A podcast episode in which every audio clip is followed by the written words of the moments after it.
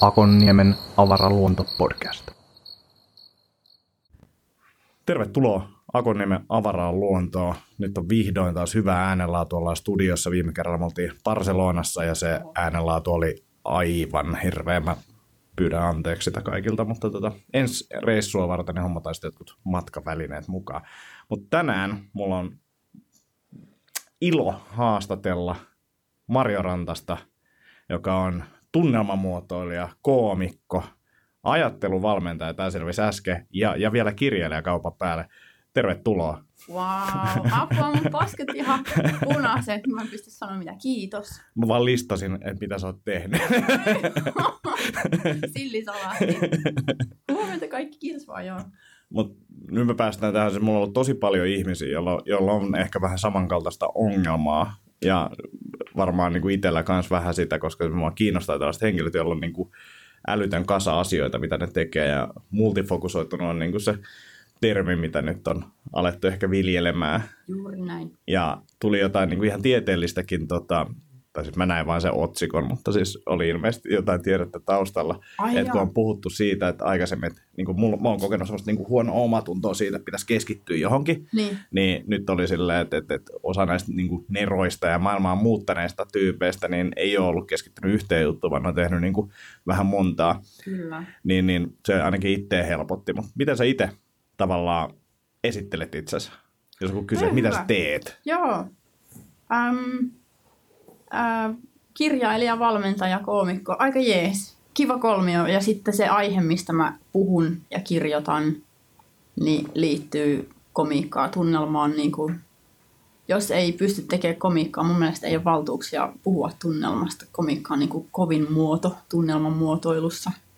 Mutta kyllä siihen liittyy paljon ihmisiä. Just toi, mitä sä sanoit, että oletetaan, että hyvä tyyppi on tämmöinen ja huono on semmoinen, niin se liittyy meidän tyyleihin johtaa tunnelmaa ja ajatella jotain siitä. Että kyllä varmaan mun ikä ehkä vaikuttaa, aika paljon ele- elettyä elämää takana. Ja sitten semmoinen, että on alkanut löytää vähän omia juttuja ja sitten mikä olisi oma, oma unelma. Mutta sitten jännä homma, että kaikki mitä on elämässä tehnyt, niin kulminoituu johonkin hetkeen. Et nyt on se hetki, kun nämä lunastetaan. Et mä olin pitkään rahapelialalla töissä, seitsemäntoista vuotta, kymmenen vuotta mä olin konseptipäällikkönä esimiehenä. Ja sitten määräsin ihmisiä ja opin kantapään kautta asioita ja paljon itsestäni.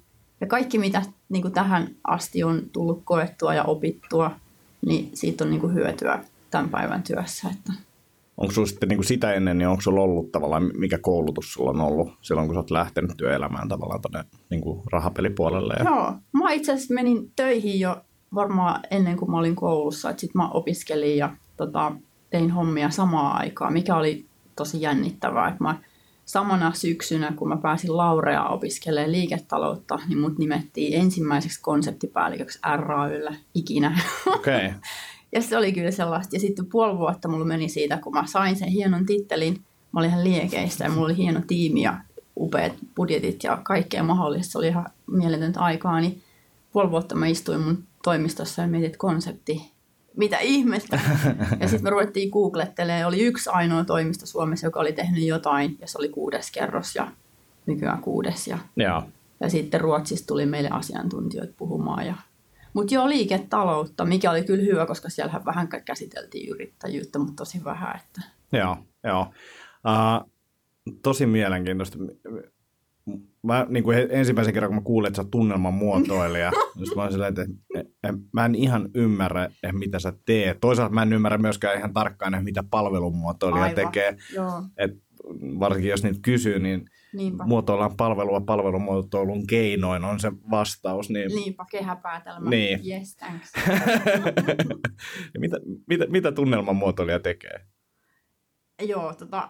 No jos mä kerron sit mun historian kautta, niin joo, ehkä se aukeaa joo paremmin. Silloin kun mä aloitin konseptipäällikkönä, niin mä sain tota pelisaliketjun kehitettäväksi ja siellä sitten lyhyessä ajassa ymmärsin, että mitä kaikkia konseptiin kuuluu. Että jos ajattelee vaikka Mäkkäriä tai Disneyä tai Ikeaa, niin pitää olla semmoinen käsikirja ja siihen liittyy niin kuin ympäristö tietysti, kaikki kalusteet ja layoutit ja esitteet ja opasteet ja sitten liittyy toimintamallit. Mäkkärissähän on tietty prosessiajattelu ja no sitten mekin ruvettiin sitä tekemään ja, ja sitten tota, ihmisistä puhuttiin tosi vähän ja mä tein sen virheen ehkä aloittelijanakin, että keskityttiin arkkitehdin kanssa tekemään hienot tilat ja sitten mm. mietittiin käsikirjaa, että miten ihmisten pitää täällä toimia.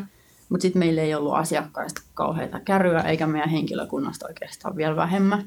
Ja sitten huomattiin avajaispäivästä lähtien, että jotkut paikat, niin ne vaan niinku sitten sakkas heti ekasta hetkestä lähtien. Ja sitten mä huomasin tosi nopeasti, että on paikkakuntaeroja, että jossain on niinku eri liiketuotto kuin toisessa. Ja sitten rupesin katsoa, että mikä siellä niinku on se jutun juju. Niin vuosien opiskelun kautta huomasin, että ne paikat, missä on hyvä henki, hyvä tunnelma, niin ihmiset tekee paljon enemmän ja sitten asiakkaat on enemmän mukana. Ja sitten me otettiin palvelumuotoilu mukaan siinä pari vuotta. Sen jälkeen tuli guru Mikko Koivisto ja Mikon kautta mä sitten opin teoriat ja sitten me tehtiin käytäntöä. Ja siihen liittyy niinku tämmöinen ajatus, että kun me kohdataan asiakas, niin me muotoillaan se tilanne jotenkin, että mitä me halutaan, että siinä tapahtuu ja mitä asiakkaalle syntyy.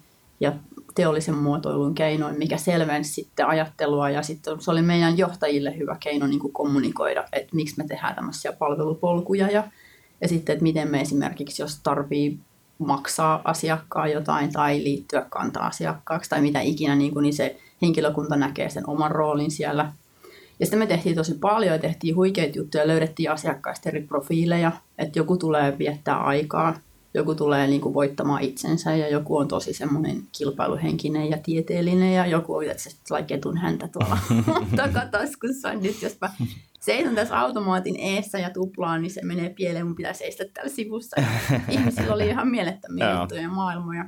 Ja palvelumuotoilun kautta me tehtiin tällaisia, niin kuin tarinallistettiin ihmisten asiointia paikoissa ja yritettiin nähdä ihmisinä niitä. Ja tota... Sitten jossain vaiheessa niin mä huomasin, että henkilöstövalmennukset oli aika tahmeita. Mä rupesin niitä sitten tekemään ja innostaa porukkaa niin kuin kohtaa asiakkaita paremmin. Ja sitten ne oli vähän, kun mä menin sinne luokkahuoneeseen, niin ihmiset oli silleen, että voit sä lähteä vetämään, että mä oon tehnyt kymmenen tai kaksikymmentä vuotta tätä hommaa, että mitä sä tuut niin kuin mua neuvomaan. Ja sitten saattoi olla tällaisia, että oli niin kuin Y T-tilanne ja ihmisiä on irtisanottu ja ihmiset voi vähän huonosti. Niin se ei ollut semmoinen maaperä, mihin voi mennä niin kuin sanoa, että nyt teidän pitäisi sitten tervehtiä kaikkia asiakkaita ja tsempatkaa vähän. Ja... Mm. Niin mulla tuli sitten joku tämmöinen oikosulku päässä ja mä kokeilin kasinon porukalla. Mä kysyin niiltä, että hei, että tehdäänkö tämmöinen, että mietitään mitä tunnelmalle tapahtuu. Ja mä vähän niin kuin luin sitä yleisöäkin ja sitten mä huomasin, että jopa ne vanhat starbat innostuivat, että hei, että joo. Että jos sua kiinnostaa, miten, miten mulla niin kuin töissä menee ja että miten asiakkaille voisi tunnelmaa luoda ja sitten mä tajusin, että tässä on niinku juttu, mikä kiinnostaa ihmisiä, kiinnostaa niinku asiakkaita ja työntekijöitä. Ja en mä tiedä sit johdosta, että ne antoi mun, ne antoi mun siellä häärätä ja säätää. Ja, ja sitten mä tajusin, että palvelumuotoilussa, niin, niin mä olin ehkä ajatellut silleen, että kun asiakas tulee vaikka tänne teidän tiloihin, tullaan tänne kiskon tiloihin, niin, niin että se menisi jonkun tietyn polun ja kokisi samat asiat kuin kaikki muutkin. Mm. Mutta kun oikeasti se ei mene silleen ja sitten niin moni asia vaikuttaa siihen, että mikä teillä esimerkiksi, kun tulee tuossa ovesta sisään, niin mikä teidän tunnelma on ja fiilis ja muu, että voiko sitä johtaa ja voiko sitä muotoilla. Nyt siinä tulee esimerkiksi pimeä, pimeään huoneeseen, josta on valot palannut. Niin, niin mutta kun... siellä oli lämmin ihminen vastassa. Se oli ihana. En mä huomannut ollenkaan. Mä huomaan vaan ihmiset. Joo. Mutta se oli se, ja sitten miksi palvelumuotoilua, niin ehdottomasti ei sen takia, että tehdään jotain coolia, mm. vaan sen takia, että voidaan tehdä jotain tehokkaammin ja enemmän niinku tulevaisuutta varten ja ihmisiä varten. Et ne firmat, ketkä unohtaa niinku ihmiset, että keskitytään vaan siihen vaikka rahan maksimointiin tai ahneuteen, niin niille tulee ennen pitkää käymään huonosti.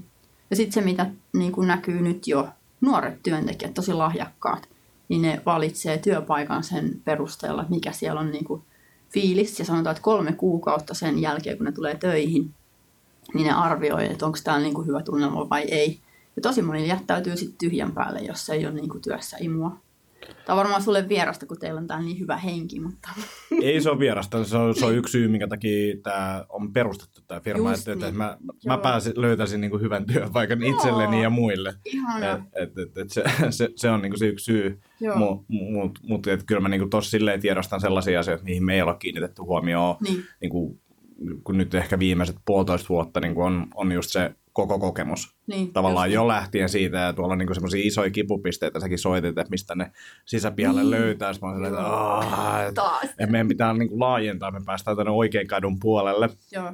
Mutta niinku, mietitty sitä ihan niinku se toimistolla käynti, mitä Joo. juttuja ja muutettu niitä, mutta se isompi kuvio on se, että miten tällaisia ohjelmistoprojekteja, niin. mi- millainen kokemus on ostaa niitä. Just, niin. Koska jos sä ajattelet tätä ohjelmistohankkeen ostamista, niin mäkin mennään niinku nukahtaa saman tien, ja mä haluaisin tehdä mitään kilpailutusta esimerkiksi tai jotain tällaista, niin mi- miten siitä saadaan niinku mahdollisimman viihdyttävä. Niinpä.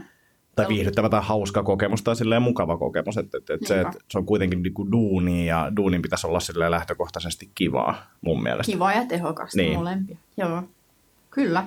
Ja toi niinku, että miten saa asiakkaita, niin mä kävin opiskelemaan Disney-instituutissa Lontoossa johtamista, niin mun mielestä Walt Disney on sanonut hienosti, että mitä ikinä sä teetkään, niin tee se niin hienosti, että ihmiset ei malta olla suosittelematta sua. Mm. Et niinku, kun kysytään, että pitääkö niinku olla iso yritys, että voi tehdä mahtavia tunnelmajuttuja, niin päinvastoin pienemmät on niinku siinä hyviä, että voidaan luoda henkilökohtaisia suhteita. Ja ihmiset haluaa asioida sunkaan sen takia, että sä oot hyvä tyyppi ja sit keksitään, että mitä me voitaisiin tehdä yhdessä. Mis, äh, niin. anna, anna Suomesta joku hyvä esimerkki, missä sun mielestä on niin kuin asiakaspalvelu esimerkiksi hoidettu hyvin tai että siellä olisi, niin kuin niin. ihmiset, tai että siellä olisi kiva käydä sun mielestä. Kaikki pienet näin. Yritykset Joo. ja sitten ehkä vielä maakunnissa. Voi olla, että täällä Helsingissäkin on jonkun verran. Mutta semmoiset firmat, missä on selvä omistajuus, eli on selvä esimerkiksi toimari, joka on perustanut sen paikan, omistaa sen ja on sydämellään lähtenyt siihen mukaan. Sitten mitä isommaksi me mennään ja sitten mitä enemmän on omistajia, niin sen niin kuin vähemmän siinä on semmoista intohimoa ja halua viilata yksityiskohtia. Että jos on niin kuin oma bisnes ja oma leipä tulee pöytään, niin on valmis tekemään aika paljonkin yksityiskohtia se eteen, tai oma maine. Mm. Mutta sitten jos se johtajuus on näkymätöntä tai se vaihtuu niin kuin vähän väliä, niin kenelläkään ei ole sellaista painetta, että, että okei, tämä on mun juttu, niin tämän pitäisi näyttää hyvältä. Joo, mielenkiintoista. Me ollaan siis vähän mietitty silleen, että niin. puhuttu asiakaspalvelusta ja asiakaskontaktista, että niin. et, et, mikä olisi niinku semmoinen, voitaisiin katsoa esimerkiksi jotain, joku oli kouluttanut Stockmanin myyjiä. Olin, että, että olisikohan se hienoa, että me otettaisiin semmoinen kouluttaja, mutta, mutta ehkä jutella tämän lähetyksen jälkeen sun kanssa, että olisiko susta me, meille kouluttajaksi. Mä, mä tota, tämä varmaan on. Kyllä, mä olin tuossa, varmaan voi kertoa, mä olin Heurekassa, Tiedekeskus Heurekassa valmentamassa. Niillä on ihan superihania tyyppejä ja makea meininki. Niiden asiakaspalvelijat on nimeltään innottajia.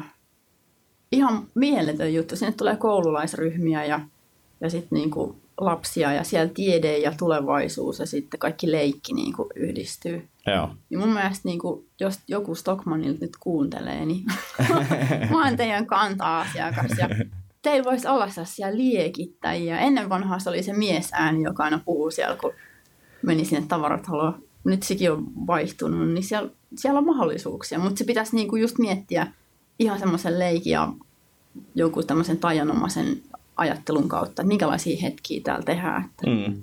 Joo, mä tulen mielelläni Joo, teille palveluteeksi. Tämä on tosi, tosi siisti. Uh, miten muuten, niin jos mietit jotain, niin kuin, no, ehkä just toi tunnelmaa, niin kuin, missä on hyvä tunnelma, niin noin pienemmät ja tollaset.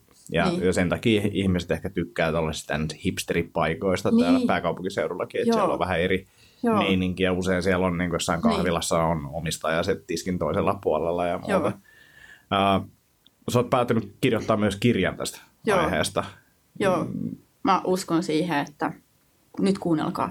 Kirja on paras tapa oppia joku asia, mistä sulla ei ole vielä hajuakaan. Tai ehkä on pieni käry, mutta tota, kirja on semmoinen prosessi, että et tota, jos joku aihe vetoaa, siinä on niinku imua, niin ehdottomasti lähde tekemään siitä kirjaa. Ja vaikka se olisi miten tuskallista, niin siinä oppii. Ja tota, ensimmäinen kirja oli tunnelman muotoilu. Ja koska mä mulla ei ole niin kuin silleen oikeutta omistaa sitä termiä, vaan mä niin kuin haluan avata sen yleisölle ja sitten ehkä innostaa ihmisiä miettiä, että mitä tämä on mun omassa elämässä. Niin mä haastattelin siihen aika paljon ihmisiä, aivotutkija Risto Ilmoniemen ja Aalto-yliopiston tuolla Otaniemessä istuttiin kolme tuntia hänen työhuoneessaan, aivan uskomaton tyyppi ja mä olin ihan semmoisesti, että avaruudessa, että vau, ja hän opettaa niin kuin kovaa fysiikkaa ja mä ajattelin, että jos tämmöinen lähtee mukaan miettimään tunnelmaa ja Risto näytti mulle niin kuin ehkä tietämättä semmoisia ovia, että näitä asioita, että mitä aivoissa tapahtuu ja miten maailman kaikkeus ylipäätään on vaikea hahmottaa ja mistä niin kuin kokemustunnelmasta syntyy. Se oli tosi upea hetki ja sitten tota, haastattelin improteatterinäyttelijää Tobias Zilliacusta ja mietittiin, että miten niin kuin vuorovaikutustilanteessa tunnelma voi hallita hyvällä tai pahalla tavalla. Ja, ja sitten oli elokuvaleikkaaja Harri Ylönen. Ja tää oli kans, niin kun, no me ollaan Harrin kanssa kavereitakin Lahti-ajoilta, kun mä oon lähteläinen. Mutta tota, Harri on Jussi palkittu elokuvaleikkaaja ja tosi niin kun opettaa niin kun elokuva-aiheisia juttuja opiskelijoille. Ja sitten se, että miten, niin kun, että jos sä ajattelet vaikka sun elämää, että mitä jos saisit osa elokuvaa, niin mitä kaikkea siinä tapahtuu, niin se elokuvan koko se tekeminen ja muoto ja kaikki, niin sehän on niinku tunnelmaa. Mm. Ja mun mielestä Harri kiteyttää aika hyvin, että jos sä haluat niinku käyttää säästeliästi tunnelman keinoja, niin kirjoita kirja, mutta jos sä haluat käyttää kaikkia keinoja, niin sitten se on niinku elokuva. Ja, ja elokuvassa, miten leffa kulkee se yhdeksänkymmentä minuuttia, niin se on ihan suoraan opet- niinku jotenkin otettavissa opiksi palvelun muotoiluun. Että siellä on paljon juttuja, miten jos... Mikä sun lempileffa on? Mikä on mun lempileffa? Nyt se rupeaa miettimään. Joku niin, sanoi joku ysäri. Ysärileffa. Niin. No kyllähän niin jotkut kummisedät on hyviä. Ui, mut, joo. Mut, mut, mä en tiedä, muista, että onko nyt ysärillä. On varmaan joku tullut ysärillekin. Niin. Kummisetä ykkönen. No niin, siinä on hyvä klassikko. Jos ajattelee, että siinäkin on aika semmoinen tietynlainen tunnelma. Mm. Niin sitten jos on niinku esimerkiksi joku tosi raskas aiheinen elokuva, niin siellä pitää olla keventäviä vitsejä välissä ja tunnelman pitää muuttua. Että yksi mikä on niinku semmoinen pääsääntö, niin kun me maksimoidaan joku tietty tunnetila liian pitkään, niin ihminen uupuu. Ja mun mielestä se menee ihan suoraan työelämään, se menee ihan suoraan asiakasmaailmaan ja, ja sitten, että millä keinoin niinku tunnelmaa nostetaan ja lasketaan. Ja sitten toinen, niin pitää valmistella tulevia tapahtumia, että mitä seuraavaksi tapahtuu. Et katsojaa vähän niinku uitetaan läpi elokuvan ja sitten synnytetään erilaisia tunnemaisemia, mitä katsoja ei ole niin kuin tajunnutkaan, tällaisia voi kokea. Ja päähenkilö voi joskus tehdä jotain niin kuin vastoin vaikka meidän moraalia, mutta me hyväksytään se, koska meitä on valmisteltu siihen. Ja siinä on muutosjohtamiseen niin kuin aika hyviäkin lankoja. Että niin, tuosta on, kun mä oon käynyt valmentamassa ja puhumassa yritysjohtajille ja yrityksille, niin siitä on innostuttu, että miten me voidaan ottaa oppeja elokuvan maailmasta. Mutta joo, se oli se mun eka kirja. Nyt mä rönsyilen. Eikö just hyvä. Tosta mä, mä rönsyilen vielä lisää. Toi, toi niinku myyntipresentaatiot on yksi semmoinen, minkä mä oon, mä oon tajunnut, että se ei voi olla semmoista hyvää tykitystä koko ajan. Ei, vaan tarvit hengähdystaukoja sinne ja joo, vähän semmoisia ehkä jopa, että onpas huono kalvo tai jotenkin, että tuossa ei kiinnosta niin mua mikään, jotta just sulla on aikaa niin tehdä muistiinpanoja ja tällaisia, että et, et se on... Mutta mut sitten samoin myös niinku, kyllä siellä on niinku, se huumorille oma paikkansa ja joo, vähän semmoinen provosointi ja kaikki kyllä tällainen niinku, liittyy sinne. Et, et, e, eikä meilläkään, niinku, meillä ei ole siihen mitään niinku, formaattia, millä sitä tehdään tai hahmotetaan, mutta kyllä se nyt käytännön kautta on tullut varmasti niinku, silleen, että tällaista niinpä kannattaa ainakin ju- juoksuttaa ja ehkä sitten niinku, haastaa vähän sitä omaa ajattelua, että saisiko tänne jonnekin vähän jotain tämmöistä pientä vaikka kiusoittelua tai tylsyyttä. Ja tilanteen mukaan, että tota... Jos ajattelee, miten mä aloitin mun esiintyjäuran, niin ensin se oli sitä, että mä sain paniikissa mun asia ulos yleisölle. Mm. Sitten mm. rupesin miettimään, että aina siellä on yleisö, hetkinen, että mitäköhän ne on mieltä. Ja nyt sitten vuosien varrella on kehittynyt siihen, että se alkaa se vuoropuhelu heti. Ja sitten huomaa, että okei, että millä mielellä yleisö on, niin mä lähden siihen mukaan. Ja alus mulla oli kyllä sellainen niin kuin järkytys, kun jengillä on oikeasti tuolla jossain Finlandia-talollakin, saattaa olla kaikilla kännykät kädessä. Ja sitten sä oot siellä lavalla ja puhuu jotain ja sitten kaikki räplää kännykkään. Sitten mä niin tajusin heti melko alkuvaiheessa, että niiltä ei voi sanoa, että ottakaa kännykät pois tai laittakaa ne mm. sivuun. Koska sitten, kun mulla oli joku kiinnostava kalvo, niin sitten otettiin ne kännykät esiin ja ne rupesi nousi ihan seisoon ja rupesi räpsimään. Ja sitten laitetaan someen, niin, niin kyllä niin kuin, se on varmaan. Ja sitten jos, jos miettii myyntityötä tai puhumista, niin pitää luoda semmoinen yhteinen juttu. Että jos vaan tykittää sen oman asian ja runnoo sen läpi, niin sulle ei ole faneja sen jälkeen. Mutta sitten jos saa sen niin kuin jengin mukaan, niin sitten voi tullakin jotain ihan mieletöntä ja yhteistä. Joo, joo. Ja tota pitäisi kyllä ehdottomasti opettaa, vaikka jos miettii jotain ammattikorkeakoulua tai esiintymiskoulutuksia tai jotain, niin että miten voi niin kuin vaikuttaa siihen tilanteeseen. Ja sitten tuo niinku hauskuus on niinku yksi semmoinen, mikä noista ammattipresiksistä usein puuttuu. Niin. Että jos katsoo top Joo. kymmenen TED-talkit ja sieltä alkaa laskea niitä niinku nauruja per minuutti, niin ne alkaa olemaan stand-upin tasolla. Todella. Että et, et se on niinku, tavallaan, jos siitä vetää niinku sille yhtäläisyyksiin, niin hyvä Joo. presentaatio on hauska presentaatio. Ja se on ihan käsittämätöntä. No mä oon nyt Speakers-foorumilla ollut, onko ollut pari vuotta. Ja nyt sitten siellä on tosi upea myyntijengi, nuoria myyjiä ja puhuja-alasta kiinnostuneita. Ja tota, olisiko ollut viime syksystä lähtien, niin me ruvettiin tietoisesti yhdistämään stand-upia ja sitten asiaa. Että asiakkaat, esimerkiksi joku henkilöstöpäivä tai joku tämmöinen kick-offi. Mm. Niin nyt viimeisimmät, mitä mä tuossa kaksi viikkoa sitten kävin vetämässä, niin voisi sanoa, että melkein oli niin kuin jo pelkkää stand-upia. Että oli siellä asiaa ja mulla oli kalvot siellä takana. Mutta osa oli niinku vaan kuvia, mutta tarinoita. Ja sitten Joo. vielä se, että yleisömessi, että mulla oli kolme johtajaa siinä eturivissä. Mä en yhtään tiennyt, ketä ne oli.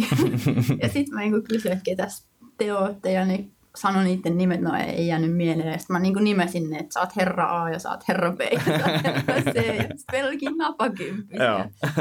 Jengi oli ihan liekeissä, koska ne oli varmaan jotain tosi cooleja pomoja, mm. ketä mun olisi pitänyt tietysti kumartaa. Mm. Mutta sitten me otettiinkin tämmöinen ihan uusi formaatti sinne sekaan. Ja, et jotenkin niinku, musta tuntuu, että maailma kaipaa, että joo, se asia on tärkeä. Ja sitten tietysti johto on huolissaan, että meneekö tämän tieto nyt perille ja muuttuu mm. mikään. Mutta enemmän showta ja sitä, että se menee jo vähän niin kuin semmoiseksi, että se virkistyspäiväksi mm. valmennuskuvia. Ja kyllä mä valmennuksissakin, niin se pitää mut itteni hereillä. Mutta siinä on yksi asia, minkä mä oon huomannut, että kun mä aloitan sen oman jutun, niin mun pitää kertoa, että mä oon puoliksi koomikko. Yeah. Et muuten tota, ihmiset ajattelee, että se on hullu. Se on ihan siistiä nauraa, mutta oikeasti tarttuuko toi? Joo, joo.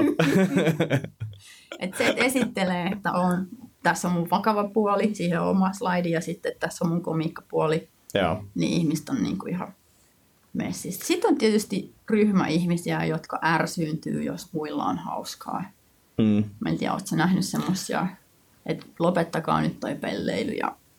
No en ehkä niin. silleen suoraan livenä tommosia, mutta kyllä mä, niinku tos, mä sain kommenttia siitä, Ai. kun tota, me ollaan nyt tehty pienellä koomikkokollektiivilla niin kuin vähän sketsejä Joo. Ää, nettiin. Ja sitten y- yksi tämmöinen, niin se oli vähän semmoinen niin täyte. Niin. Oli semmoinen, missä me haistetaan siis tuommoista proteiiniseikkeriä, mihin on jäänyt niin kuin moneksi kuukaudeksi vanhat, vanhat prodet. Ja, ja sitten mäkin haistan siinä ja sitten tota, meinaa, meinaa oksidus tulla, mutta ei tuu siinä videolla. Ja siis meillä on ihan sairaan hauskaa ja jeng, jengillä oli tosi hauskaa. Ne, niin. ne tykkäsivät siitä enemmän kuin niistä mistään meidän sketseistä, mikä kertoo ehkä enemmän meidän niin kuin käsikirjoitustaidosta no, kuin mistään niin. muusta. Niin. Mutta tota, ää, sitten joku vain kommentoi, että tosi, tosi ikävä nähdä, kun tälleen vaivalla rakennetut henkilöbrändit tuhotaan puoli, puoli, puoli vitsillä. Mutta kyllä mä niin kuin olin silleen, että no, et, eikä mä edes tajunnut sitä. Mä olin silleen, kenen henkilöbrändi me tuhotaan tässä? Mainittiinko me joku tyyppi? Sitten, aah, omat. Joo, mutta tota, en mä niinku... Niin, niin, niin. En joo, mä jotenkin joo. silleen, mä, mä ymmärrän, että joku voi siitä jotenkin niin. silleen pahastua ja niin. kaikenlaista, mutta todennäköisesti joo. me ei muutenkaan pystyttäisi tekemään yhteistyötä sitten. Niin ja sitten, en mä tiedä sydämessä, että onko noi, ketkä kritisoi ja kertoo oman mm. mielipiteensä, että mikä siellä sitten oikeasti, jos te jatkaisi sitä keskustelua, niin... niin toi on ihan hyvä. Aina löytyy niitä, ketkä. Ja sitten, mitä mä oon niin kuin valmentajien valmentajalta, eli mun päävalmentajalta oppinut, niin tota, mulla on ollut muutamia semmoisia valmennustilaisuuksia, missä mä oon sitten ollut huolissa, niin kuin kaikki ei ole lähtenyt mukaan, niin, niin tota, mun päävalmentaja on sitten sanonut, että hei Marjo, että maailma ei toimi silleen, että kaikki lähtee mukaan. Että Jos, jos miettii, niin me ollaan tehty paljon videosisältöä, niin kuin ammattivideosisältöä, joo, lyhyitä videoita, niin kyllä me mietitään, niin kuin, että niin, ne on niin kuin hyvin provosoivia. Että ainakin se niin kuin pääviesti on semmoinen, että se niin mielellään resonoi niin kuin vaikka puolen tai seitsemänkymmenen prosentin joo, kanssa, mutta se, että, että se oma kolmekymmentä prosenttia niin kuin on, niin kuin saa mielellään suuttua, koska oh. siitä tulee vielä niin kuin hyviä keskusteluita siellä,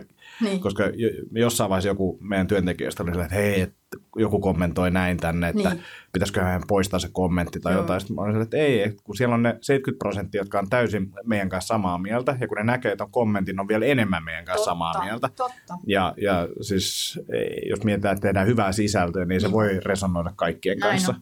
Hyvä, just mu- näin. Mu- mutta et, et, et, joo. Oma juttu. Ja sitten jos uskoo, mun mielestä tärkein on se, että uskoo siihen omaa juttuun, koska sitten sulla löytyy niitä, ketkä uskoo siihen, mm. että mm. sä uskot siihen. Niin. Ja, ky- ja kyllä mä tosta niin päätin silleen, että, että, että en mä tuu rajoittamaan itseäni millään tapaa tässä no, viestinnässä niin, e- niin. ennen kuin tulee joku oikea business case, mitä voisi pohtia, että oli, oliko tämä niin kuin, johtuuko se mistään ja olisiko siihen voinut vaikuttaa ja haluatko siihen vaikuttaa. Mut hyvä. Hei, sit sä oot tosiaan ajatteluvalmentaja. Niin. M- mitä se tarkoittaa? Cool. Tää oli tota, hei, tähän liittyy tarina. Kun mä tein tota mun ekaa kirjaa, niin mä haastattelin siihen myös ajatteluvalmentajaa. No sitä ennen oli tapahtunut niin, että mun tota, ää, edeltävä esimies oli lähtenyt tonne Tallinnan kasinoon johtajaksi. Ja tota, mä sain sitten tehtäväksi hakea. Hänen huoneeseen oli jäänyt tietokirjoja. Ja mä kävin niin, että sit sieltä noutamassa. Ja sieltä löytyi tämmönen, tai itse asiassa mulla tässä kädessäkin tämmönen ihmisten erilaisuus, kuusitoista tyyppiä työelämässä. Ja mä muistan, se oli semmoinen iltapäivähetki, aurinko laski. Ja mä menin tämän kirjan kanssa mun huoneeseen ja mä avasin tämän. Mä olin silleen, että wow, täällä on niinku kuusitoista erilaista tyyppiä työelämässä. Ja sitten mä rupesin, tässä on tällainen pieni testi tai analyysijuttu, ja mä katsoin, että mikä mä olisin noista. Ja no mä sitten saman tien soitin tänne kirjan tekijälle, Kari Helinille, että mä oon tekemässä tunnelmuotoilukirjaa, että mun on pakko tavata sut, että sä oot ihan, sä oot ihan jumala. Ja Kari oli tosi otettu ja se oli jossain Lapissa varmaan hiihtämässä ja sanoi, että nyt on semmoinen homma, että soita mun pojalle. Ja, ja tota, mä haastattelin sitten Nicoa tuohon kirjaan, Nicon kanssa valmentajaa, ja tuli sitten, hänestä tuli sitten mun valmentaja. No meidän haastattelu meni hyvin ja Nico sanoi sitten päätteeksi, että tehdäänkö sulle tommonen analyysi, että mikä tyyppi sä oot. Sitten se lähetti mulle sen sähköpostilla ja mun kirjan yhdistelmäksi tulisi E N F P, eli tämmöinen kannustaja. Ja tota, siitä sitten jatkettiin, että kiinnostaisiko sua valmentajan ura. Et ne heti näki, että tota, mulla on niinku potentiaalia olla ihmisten kanssa. Ja, ja tässä tämä teoria perustuu siihen, että kun löytää omat vahvuudet, niin susta voi tulla siinä maailman paras. Ja itse asiassa, jos pääsee tekemään sellaista duunia, missä voi hyödyntää omia vahvuuksia, niin työpäivän päätteeksi sun akut on vaan latautunut, eli sulla on sellainen olo, että ihan kun sä et olisi töissä koskaan ollutkaan. Joo. Ja mä ajattelin ensin, että tää on tällaista hörhöä, ei pidä paikkaa. Sitten ihmisen pitää tietysti mennä töihin, kärsii, itkeä ja tietää se palkkoja, hävetä ja kaikkea. Ja mä olin ollutkin tosi väärissä hommissa ehkä, jos katsoo niin kuin taaksepäin, mutta tota, joo, että voiko kaikki olla sitten niin helppoa. Loppujen lopuksi mä suoritin neljä lisenssiä putkeen. Tota, sen verran se innosti se aihe. Ja tämä on tämmöinen teoria, kun on, mä en tiedä, psykologiasta, minkä verran tunnet Freudia tai Jungia. Hy- tai, hyvin vähän. Joo. Ja ne on kyllä ihan hauskoja silleen, joku psykoanalyysi, niin, niin tutustua siihen maailmaan. Meillä on kolme eri minää. Ja, mutta tota, freudilainen ajattelu lähtee siitä, että me synnytään tyhjänä tauluna. Ja sitten ympäristö ja sun vanhemmat ja lapsuus muokkaa sen, mitä sä oot. No sitten Jungi, Carl Jung oli hänen tämmöinen sveitsiläinen vai itävaltalainen, joku tämmöinen kollega. Ja ne oli alkuun kaveruksia ja sitten jossain vaiheessa näiden tiet erosi, koska Jungi rupesi miettimään, että oliko sulla lapsia? Ei. Onko sulla veljeä tai sisko? Sisko. No niin, sulla on sisko, niin onko sulla sisko erilainen kuin sinä? On. On, on just niin. niin. Ja Jungi löysi on saman, että jos on kaksi lasta samassa perheessä, niillä on samat murot, samat vanhemmat ja sama pikkukakkonen, niin miten ne voi olla ääripäitä toisistaan? Mm. Niin kuin ihan, tiedätkö? Ja se rupesi kehittää sitten tämmöisiä, että meillä on synnynnäisiä taipumuksia jo heti ekasta päivästä lähtien. Ja kehitti kolme tämmöistä ää, funktiota. Ja siellä on ensimmäinen on tämmöinen, että mihin meidän huomio suuntautuu niin kuin luontaisesti itsestä poispäin vai itseen. Ja että onko niin kuin ekstrovertti huomion suunta vai sitten introvertti. Toinen oli tämmöinen, että minkälaiseen tietoon meidän mieli luottaa, että onko se niin kuin aistihavainnot, mitä tapahtuu just nyt tässä, mitä mä näen, kuulen, ja tota, on semmoinen käytännöllinen, konkreettinen, vai onko sitten intuitiivinen, että mieli vaeltelee enemmän menneessä tai tulevassa, mutta ei tässä hetkessä, ja sitten saa semmoisia näkyjä tai kuulee ääniä, niin kuin joku, joku koomikko-kirjailija, valmentaja, ja tota, on tosi semmoinen niin kuin maalailija, mutta ei kauhean käytännöllinen. Siivoaminenkin voi tehdä tuskaa. Ja sitten kolmas on tämmöinen, että tehdäänkö päätöksiä enemmän järjellä vai tunteella. Ja sitten jos tekee tunteella, se ei tarkoita, että ne olisi järjettömiä, vaan että sydän ohjaa ja sitten niin kuin mietitään, että miten, mitä tapahtuu ihmisille ja ilmapiirille ja inhimillisille tekijöille. Ja Myers-Briggs, eli äiti ja tytär tota, tuolta Amerikasta, kehitti siihen neljännen ja teki tästä työkalun. Eli minkälainen on meidän yleinen elämäntyyli, ollaanko spontaaneja vai päättäväisiä. Ja tästä on kirjoitettu tuhansia kirjoja. Jenkeissä tämä on niin kuin, öö, tietynlainen työkalu, ja tästä on varmaan puhuja ja valmentajia paljon, mutta Suomeen tämän toi sitten Kari Helin, ja Kari on kova guru ja matemaatikko, ja teki tota, tämän niin kuin suomalaiseen työelämään sopivaksi, että silloin jo kahdeksankymmentäluvulta lähtien niin valmensi kaikki suomalaisten yritysten johtoryhmät ja esimiehet ja työntekijät, ja silloin aika kovaa dataa niin kuin suomalaisuudesta. Ja sitten se amerikkalainen näkemys, niin siellä vähän arvotetaan sitä, että ekstrovertti on pikkasen parempi kuin introvertti, mm. mikä mun mielestä niin kuin on ihan syvältä, koska se ei ollut tämän koko homman niin kuin alkuperäinen ajatus ollenkaan, että kaikki on yhtä arvokkaita, että ne tietyt taipumukset, niin kaikki tarvitaan. Että jos ekstrovertit pelkästään pyörittäisi tätä maailmaa, niin taas ihan... Ihan hirveä paikka. Kauhea paikka. Joo, mutta mä valmennan ja tota...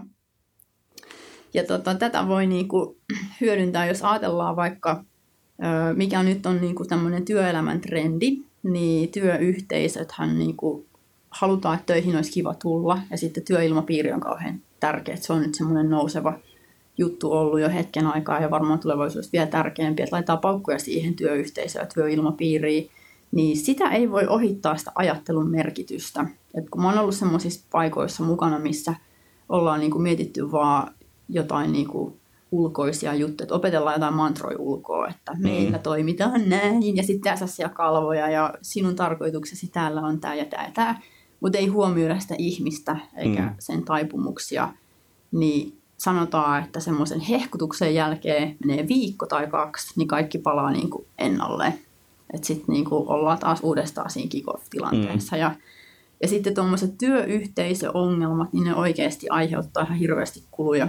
Että tota, pit, pitkät sairauspoissaolot, pisimmät, johtuu jostain sosiaalisesta kivusta. Esimerkiksi siitä tunteesta, että mä en kuulu joukkoon, tai että mä ei arvosteta, tai on epävarma työilmapiiri, että on niinku semmoinen pelon ilmapiiri. Niin sitten kun mennään niihin ajattelutyyleihin, että katsotaan vaikka jokaisen työntekijän omat vahvuudet ja tyyli olla toisenkaan tekemisissä, tyyli puhua, mihin me kiinnitetään huomiota. Mä huomasin jossain työyhteisöissä, kun mä kysyin, että no, mikä nostaa tunnelmaa työpaikalle. Että kertokaa teidän niin kuin ihanne työpaikka.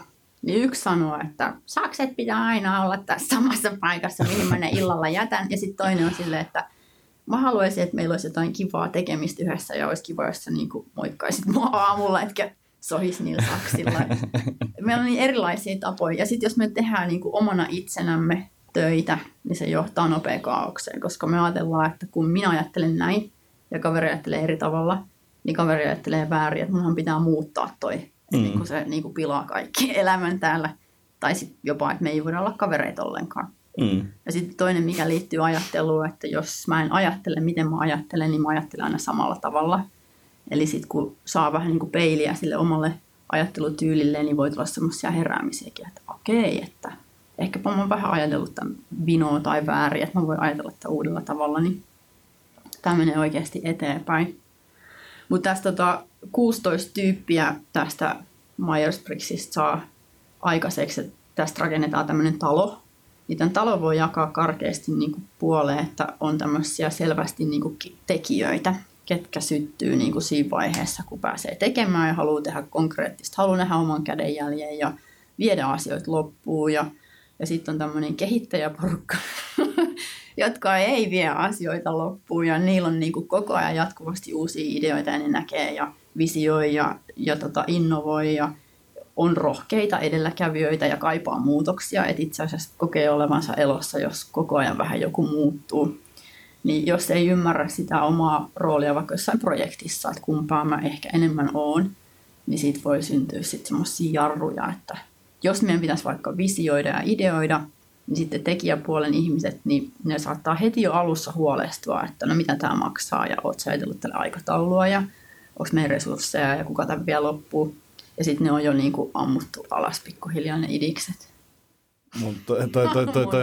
Joo, ja se toi mielenkiintoinen, koska mä niin. itse niin kun, koen olevani tekijä, mutta mä oon selkeästi se, joka ei saa mitään maalia. Aivan, M- mutta niin. siis mä koen, että mä, mä teen tosi paljon juttuja. Joo, ja jo. Ehkä se on just se, että mä, mä starttailen erilaisia juttuja joo, ja jo. häslään niin kun, paljon.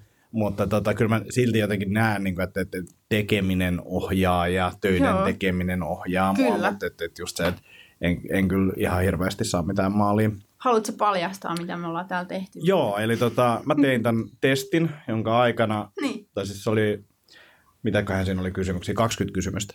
Joo. Ja, äh, kaksikymmentäviisi. kaksikymmentäviisi, Joo. ja, ja mä tiesin... Ei niin kun Sori, niin ja mä tiesin jo siinä vaiheessa tavallaan, että okei, että A lasketaan yhteen ja B lasketaan yhteen. Joo. Joka, niin kuin siinä kun mä täytin sitä, mä olin silleen, että vitsi, mä oon sekaisin, että kun mä oon niin kuin väliin silleen, että A täydet, B täydet. Ja niin. silleen, niin kuin ihan silleen, että tässä ei niin kuin mitään logiikkaa tässä mun niin kuin tekemisessä. Niin. Mutta tota, oikein mielen, mielenkiinnolla kuuntelen, että, että mä näen, mitä siinä lukee tuossa otsikossa. Niin, ja mä olen tosi, tosi yllättynyt siitä, mutta tota, Joo. kerro vaan mun tulokset. No niin, eli kuulkaa kaikki, Antti on tosi harvinainen esimiestyyppi. Siis sä oot ihan niinku semmonen, ää, ei ole oikeaa eikä väärää, mutta sanotaan tilastollisesti, niin sun tyylisiä ei ole ihan hirveän paljon. Tämä on tämmöinen, eli sun... Joka voi olla hyvä asia. Kysytään tuota teidän työntekijä. Eikö tämä on kova juttu? Sun huomion suunta on introvertti, eli, eli tota, se on tämmöinen I. Sitten toi, minkälaiseen tietoa sun mieliluottoa oli käytännöllinen, eli sen siis, eli aistihavainnot. Päätöksenteossa niin oli tämä F, eli feelings, tunteet, ja sitten sun spontaani elämäntyyli oli tämmöinen... Spontaani eli vastaanottavainen perceiving, eli I S F P, tämä on tämmöinen lempinimi taiteilija, mikä on niinku vau. Wow. Tai, tai sille, että ei, mä en halua olla tämmöinen hippi. Ei mitään, ei ei. Sä oot, tota, sanotaan, että tämmöinen asetelma, niin sä oot herkkä ja käytännöllinen, mutta välillä ehkä hidas päättäjä, mutta on, katsotaan nämä vahvuudet ensin, eli sano sit, jos sä oot eri mieltä, mutta tämän mukaan niin sulla on esteettinen silmä. Mm. Joo. Sitten sä oot positiivinen. Mun mielestä sä oot. Joo, Joo. kyllä. Sitten sulla on empatiakykyä. On. On. On. Ja sä oot joustava. Joo. Joo. Ja käytännöllinen. On, on hyvin Joo. käytännöllinen. Noniin. Ja sitten luontaiset työt, niin tää on niinku pärjää hyvin käy- kädentaitoja ja esteettistä silmää vaativissa tehtävissä. Ja sitten ihmisten kanssa, eli kun sulla on toi F, niin Joo. sä osaat niinku... olla. Että tota, jos ajatellaan sun taipumusta, minkälaisen roolin saatat ryhmässä niin kuin luontaisesti. Sitähän meillä on semmoinen työminä, että opetellaan niin kuin työhön liittyviä juttuja ja vielä ihanen minä. Mutta tämä luontainen minä, niin sulla on tämmöinen tukijan, avustajan ja opastajan. Eli jos joku tulee ja sulta kysyy neuvoa, niin sä oot luultavasti tykätty tyyppi. Rip. Kyllä mä haluaisin uskoa näin ja, ja sitten riippuu ehkä kahvin määrästä, että kuinka niin kun niin, niin. ohjaavaa rooliin mä otan. Mutta se on joo. luontaista niin kun auttaa muita. Joo, on. Mikä on tosi hyvä. Ja tota, johtamistyyli, niin sä oot tosi harvinainen tyyppi, koska sulla on niin kun tietynlainen semmoinen sovitteleva ja pehmeä tyyli. Ja voi sanoa, että suomalainen johtamiskulttuuri, niin meillä on semmoinen tilasto, missä on kolmetoistatuhatta yhdeksänsataakahdeksankymmentä yritysjohtaja Suomesta, niin seitsemänkymmentä prosenttia on asiajohtajia, eli loogisia ja päättäväisiä. seitsemänkymmentä prosenttia. Se on aika paljon. Se on tosi paljon. Ja sitten jos ajatellaan tämän päivän niin kuin työelämän vaatimuksia, niin kuin meillä ei ole enää sitä tehdasjohtamista, että nyt niin kuin teette näin ja manageroidaan, vaan se on sitä ihmisten niin kuin potentiaalin löytämistä. Ja siellä pitäisi ollakin vähän jotain muuta kuin aina sitä logiikkaa ja päättäväisyyttä. Mutta tota, sulla on semmoinen tyyli, että sä yrität kuunnella kaikkien mielipiteitä.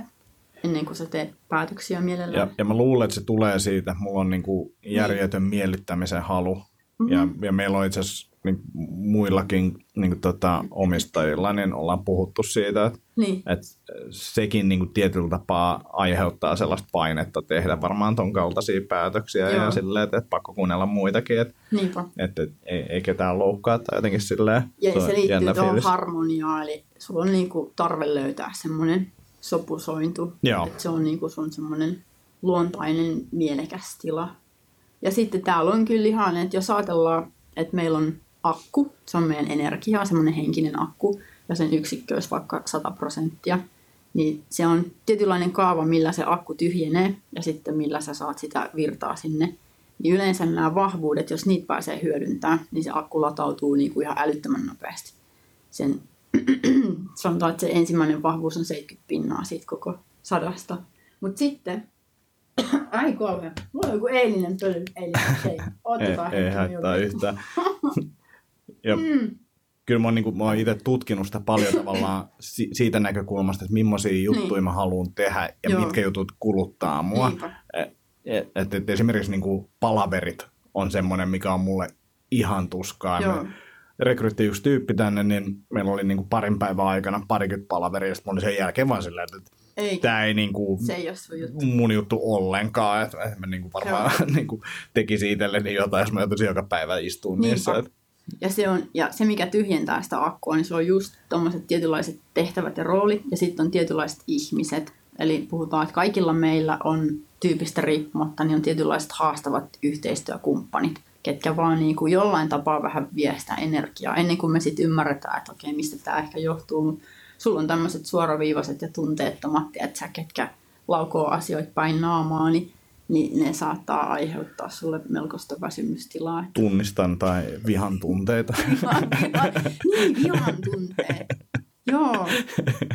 Ja sitten jos ajattelee ihan työtehtäviä, niin kaikki tämmöinen, missä pitää vaan niinku päättää numeroita ja logiikkaa ja, ja viedä niinku sellainen managerointi, niin se niinku kuluttaisi, että...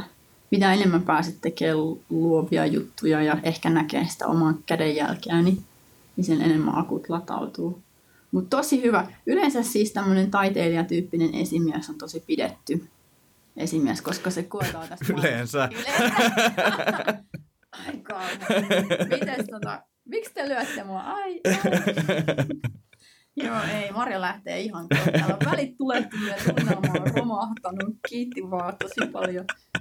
Joo, ei. Kyllä susta tykätään ihan, ihan varmasti. Ja sitten se, että antaa niinku vähän vaihtelua tuohon kylmään johtamistyyliin, niin kova juttu. Joo, ja sitten toi niinku ehkä auttaa silleen tavallaan hyväksymään myös silleen, että okei, näinkin voi johtaa. Ja Just kyllä mä sen niin. on niinku tavallaan tiennytkin, mutta se on tuntunut ehkä vähän silleen, että Joo. mä nyt teen tälleen omalla tyyliltä, tai että tämä niin. ei ole ehkä se, mistä niinku, tai mitä niinku muut tekee, mutta mä nyt teen näin. Joo.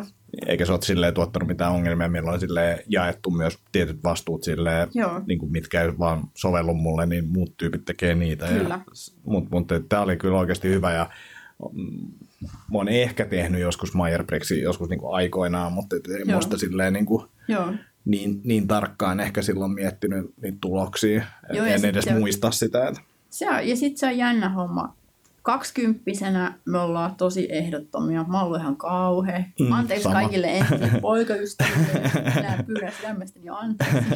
Tunnelman pilaaja oikein kunnon diktaattori. Mutta tota noin, niin me ollaan mustavalkoisia. Kolmekymppisenä tulee semmoinen ajattelu sekä että, että asioilla on puoleensa. Keski-ikä. No, mä täytän nyt maanantaina neljäkymmentäkaksi. Vanha kur- korppu. Tota. Älä nyt, älä Mut, nyt. Löytyy semmoinen henkinen puoli ja löytyy vähän uusia juttuja itsestään. Ja sitten viisikymmentä kuusikymmentä, nekin on niinku uusia aikakausia. Ja tämä malli elää siinä vähän mukana, että kun meillä on tietyt funktiot, että tuossa on niin kuin neljä funktioa, niin sanotaan, että se kolmas nostaa päätään siinä keskiään kynnyksellä, eli tulee vähän uusia piirteitä ja uusia juttuja. Että ihminen ei ole niin kuin syntymästä kuolemaa niin kuin yhtä samaa, vaan että se vähän niin kuin täydentyy koko ajan. Ja kyllä mä, niin kuin, tai silleen kun puhutaan, että onko ekstrovertti, niin. introvertti, niin kyllä mä näen, että sekin on niin kuin semmoinen tietynlainen liukuma. Joo, joo, joo. Että et, ei, ei ole joko tai. Meissä ja, on molempia. Kaikissa on molempia. Ja, ja sekin, että et, et, mä en muista millä keikalla mä puhuin just introverttiudesta joku tuli juttelemaan sen jälkeen jotenkin silleen, että et, et, et sä voi et olla introvertti, että kun sä oot tuolla lavalla. Niin.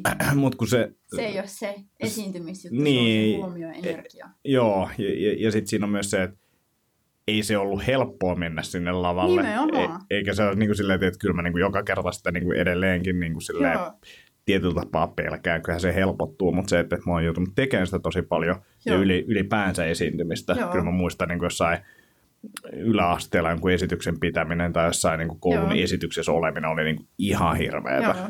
Ihan varmasti. Ja silleen just, kaikille. Niin. Ja, ja ju, just kun säkin sanoit silleen, että ensimmäinen esitys, niin sä vaan kerroit sen sun asian. Niin. Tyyliin ensimmäinen meidän joo. myyntikäynti oli silleen, että meillä ei ollut edes mitään asiaa, vaan niin kuin istuttiin siinä pöydässä ja sitten katsottiin, että mitä tässä tapahtuu, cool. että kun ei me tiedetä yhtään, miten tämä toimii. Ensimmäinen wow.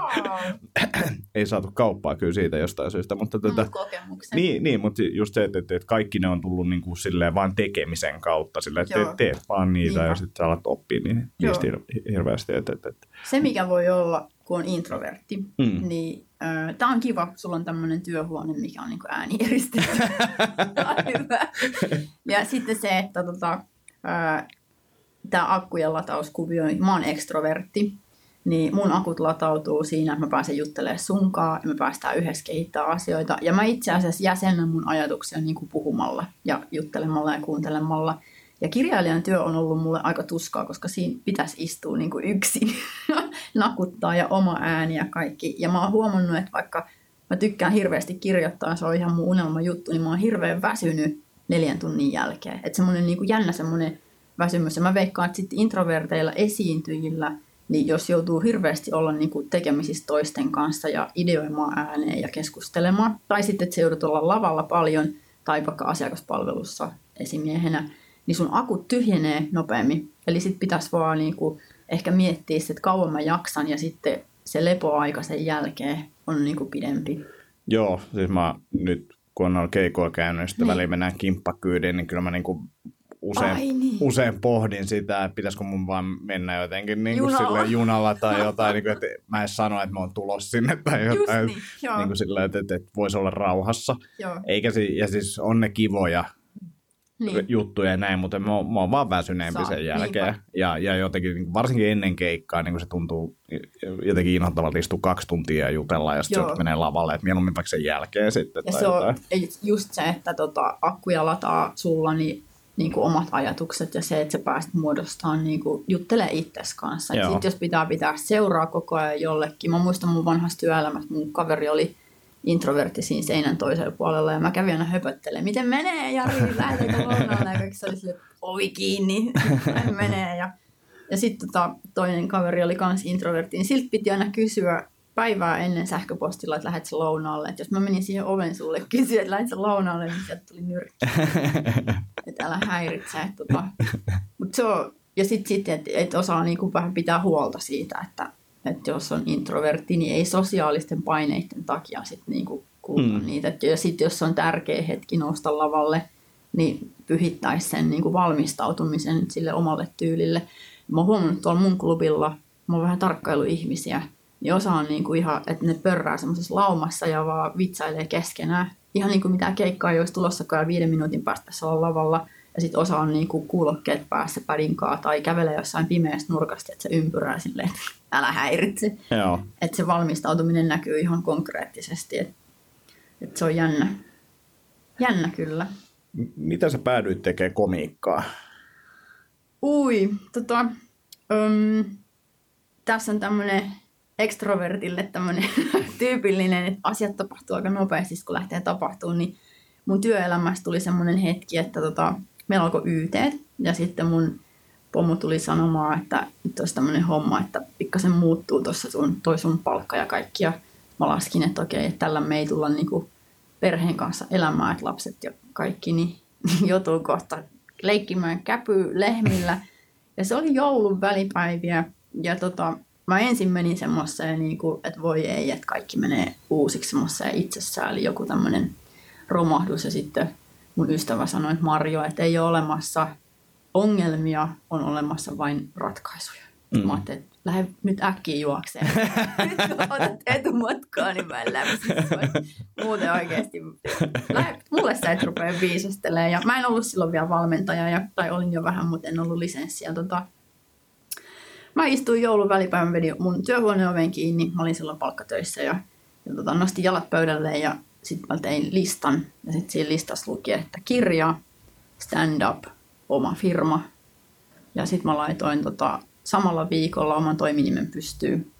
Ja sitten mä menin googlettelemaan ja löysin Jakke Björklundin. Mä olin käynyt meidän työporukalla, niin me käytiin edellisenä syksynä katsoa tuolla Manalassa. Joo. Siellä oli tosi kova kattaus ja sitten se kolahti se laji niin kuin silleen ekaan kerran. Mä oon aina tykännyt komiikasta. Kaikki turhapurot ja kaikki mä oon osannut ulkoa ja Lahdessa ei ollut kato mitään muuten, kun katsotaan V H S-kasettia. Ja tota, no mut Jakke. Ja sit mä ajattelin, ää, nuorena mä oon hypännyt laskuvarjolla ja mun ajatus oli, että musta tulisi lentäjä. Ja mun isä sanoi mulle, että sun täytyy tutustua siihen elementtiin ennen kuin sä niin kuin voit päättää, mitä susta tulee. Hmm. Että jos sä haluat lentäjäksi, niin sun pitää tutustua elementtiin nimeltä ilma.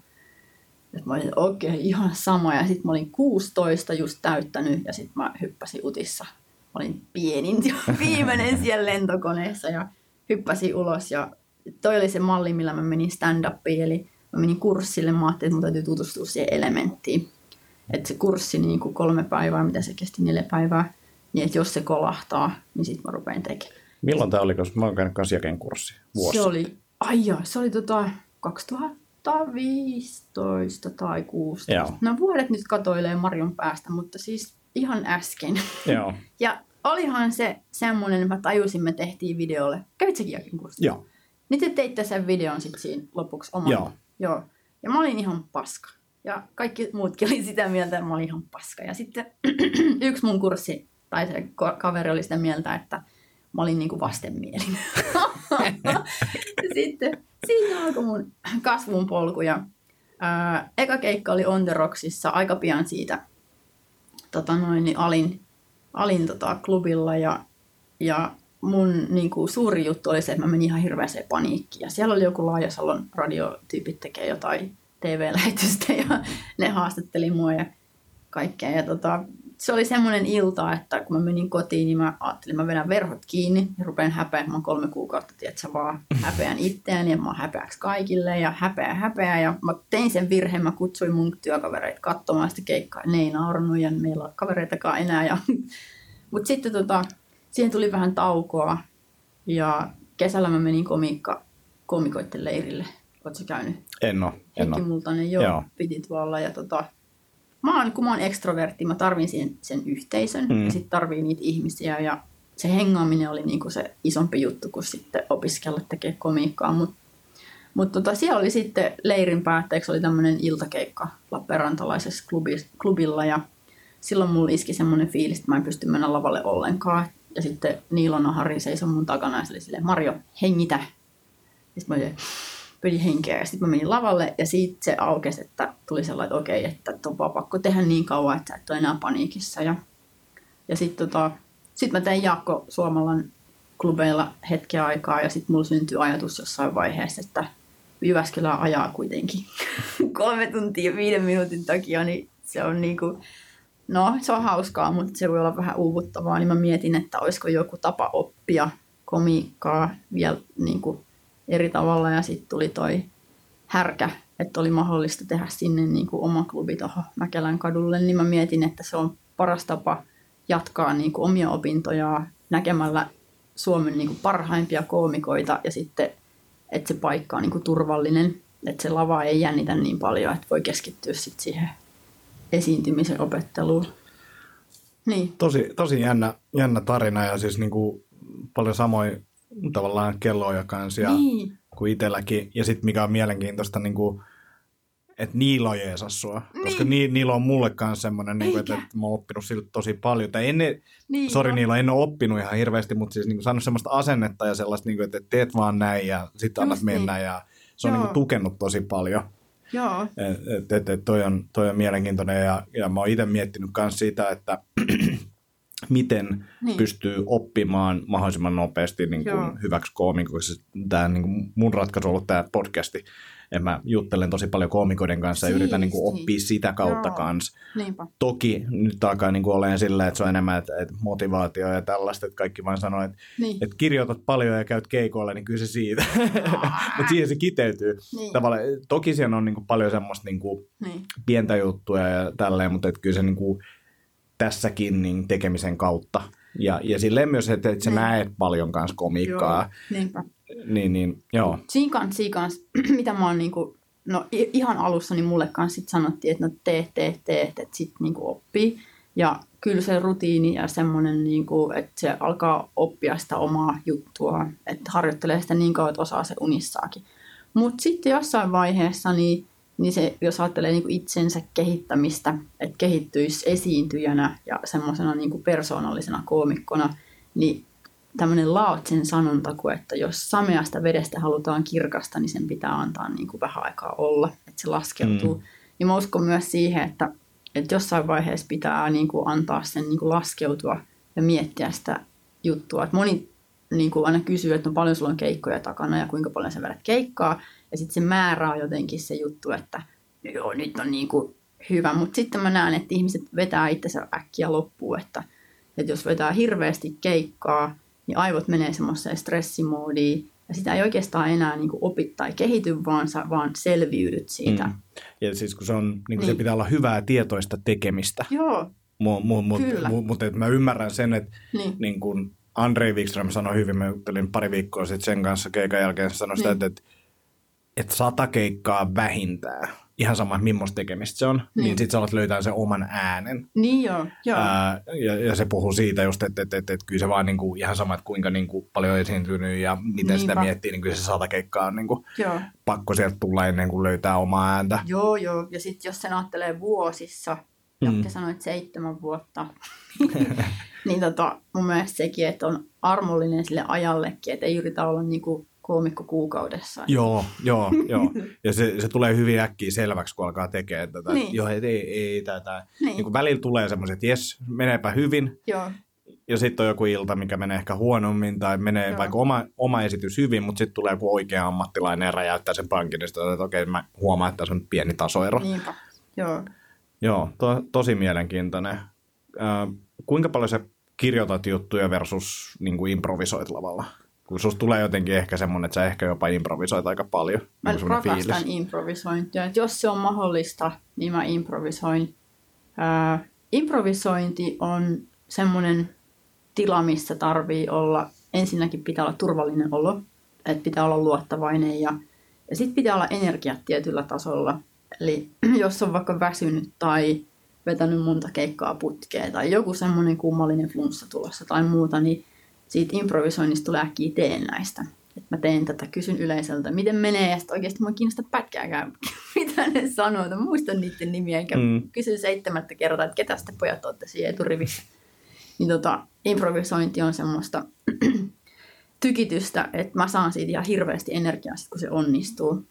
Ja se on mun ehkä semmoinen, jos ajatellaan tavoitetta koomikkona, niin, ja se on mun vahvuus, että moni on sanonut, että niin kuin nopea pää, töissä ja ehkä vähän näissä viisasta jotain tämmöistä, että tarttuu juttuihin.